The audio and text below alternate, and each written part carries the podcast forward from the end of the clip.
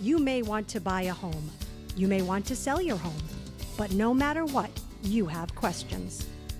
How much are closing costs? What's a WDO? Can I talk to the appraiser? How long does Who it take pays to for a find the realtor? Do right I need a pre-approval How do I before file we for the start home So sale? wind mitigation. How do I pick a realtor? Time to sell my house. Staging. Your questions have answers. This is the Talking All Things Real Estate podcast with your host, Dora, the Real Estate Explorer.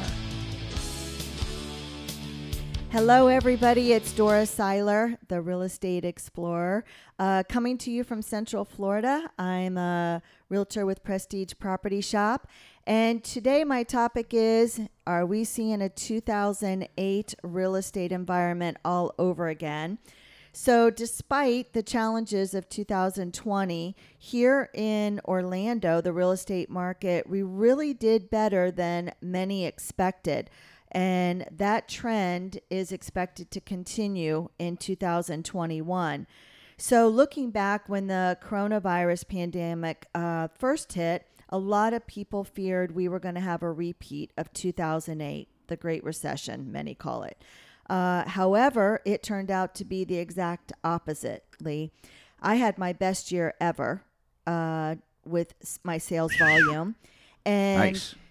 Home sales in Central Florida were actually up 20% in lieu of the pandemic. Well, the, the low pandemic just fueled right into it because people wanted were staying home, wanted to stay home, or, or had to stay home. Well, interest rates. uh, There's uh, there's a couple different reasons. Despite our low inventory, which talking a year ago, to January of 2020, we had about a four month supply of housing, and that includes condos, townhomes, uh, single family homes. Right now, we're at about a two month supply, and but the frenzy continues for people to find a new home for a couple different reasons. They want to take advantage of the low interest rates Sure. that we're still seeing, which is they're not gonna be here forever. smart. They're not. They have to go up, and uh, so and and and people are moving for different reasons. Not only are we seeing a flux of out of staters, um, especially from the northern states like New Jersey, New York, moving into Florida, but people are moving because they either need additional space for that home office or they're they're combining their parents' home with them.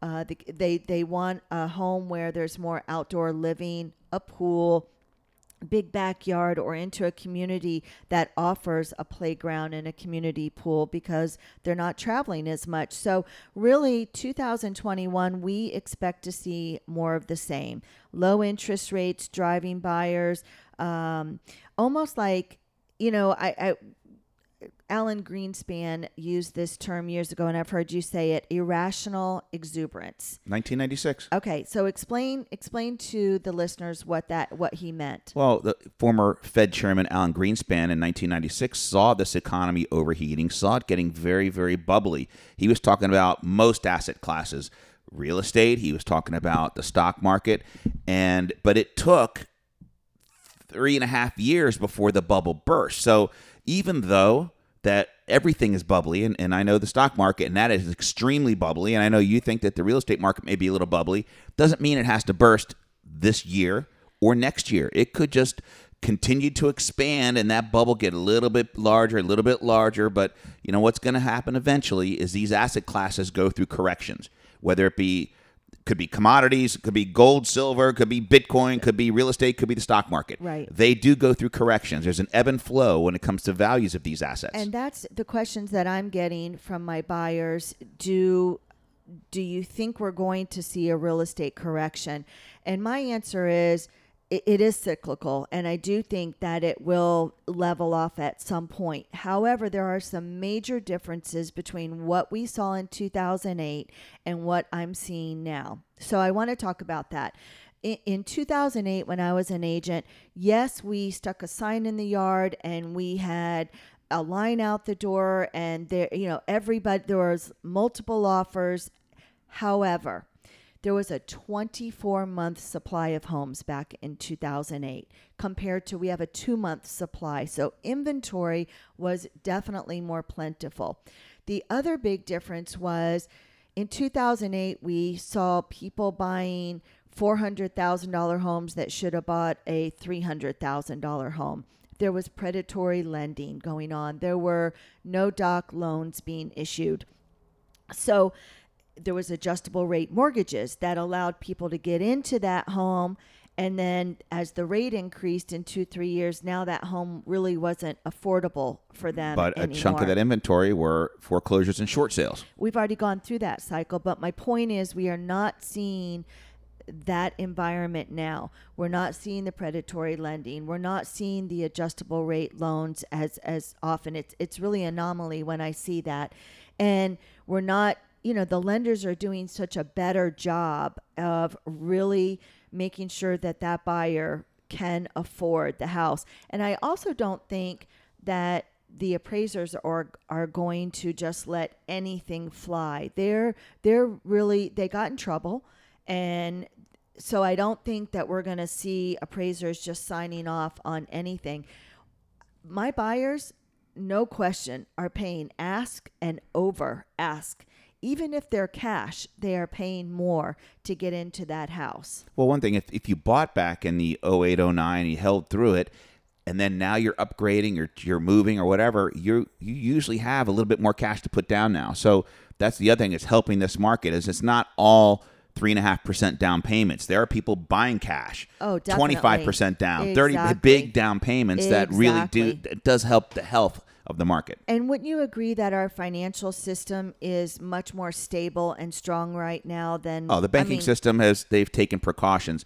They've learned from that. So banks have certain requirements that they have to meet for capitalization. So the banks are in pretty good shape right now and and that's why because their lending standards have gotten much higher. Exactly. So I don't think we are going to see a crash like we did in 2008. I just don't. I think that it's just going to be a more normal environment where people will feel more comfortable putting their house on the market and you know, as people realize, okay, my job is going to be more stable, um, they might make a move, you know, in that regard as well. But you said so people are paying ask and above.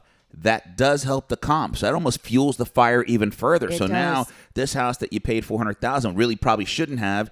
It's going to comp. It's going to hey, here's your It is comp. going to be a comp for an appraiser. So it is going to help the market set a new ceiling, definitely.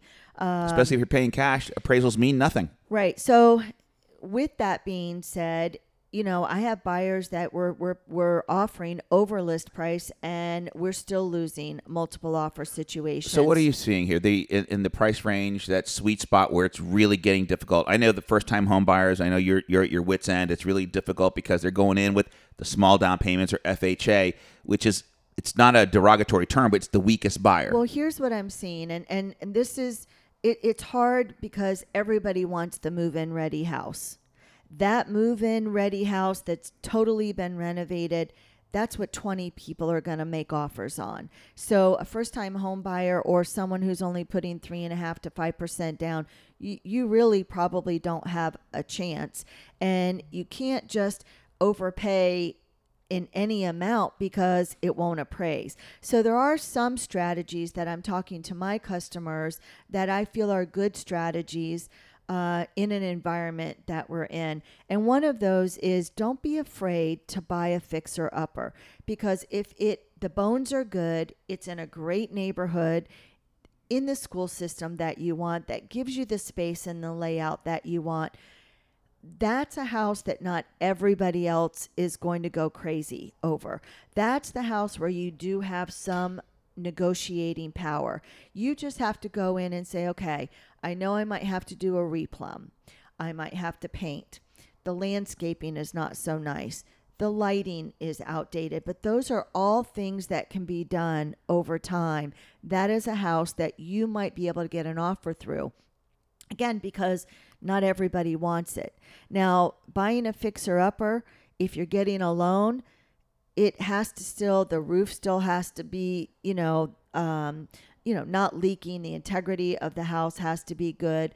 Uh, otherwise, that's a house for a cash buyer. But a slight fixer upper is is a good strategy right now. Um, I also am telling people let friends and family know that you are looking and what you're looking for.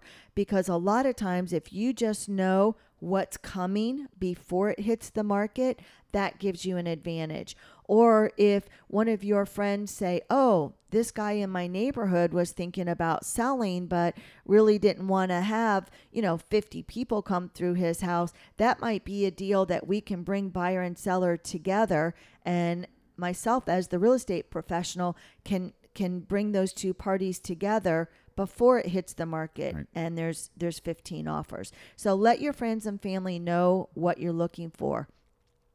The other conversation I'm having is and this might be a way of settling. So that's a decision that a buyer's going to have to make. But let's say you wanted that single family home with a pool. You but you really really are are dedicated to a certain area that is a certain distance to work and a certain school system for your children. Maybe now you're going to say, well, we might be able to look at a townhome that gives us the space we want in the location that's great with that two car garage. It's not a single family home, but it's in our price point. It's beautiful. It's got community amenities. That might be a trade off All right. That that you might have to look at as well. You're going to have to prioritize what you want. Is it location or is it the space? But I think there's something else that you've been telling your buyers.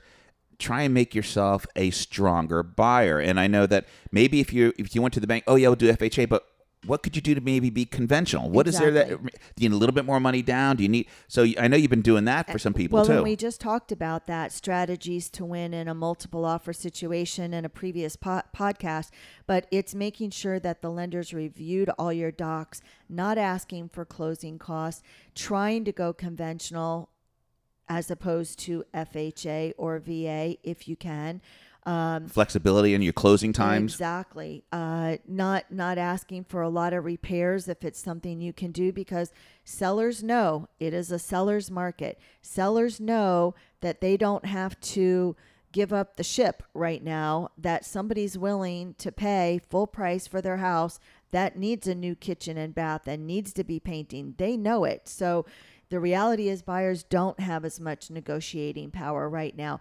But with interest rates being so low, again, is it is it in the in the location that you want? Does it have the space that you want? Is it the school systems that you want? Because over time the values in those neighborhoods are going to hold true and then you go in and make those renovations. I don't think I've ever bought a house that was completely perfect. Always have except to except for the our first house, the brand new house. Um, everything was brand new, but then we added a pool. So uh, most homes are going to need some renovations to make it what you want, and that's really where you're going to get a little bit more value. Otherwise, the complete move-in ready homes, be prepared to pay over list price, even if you're cash.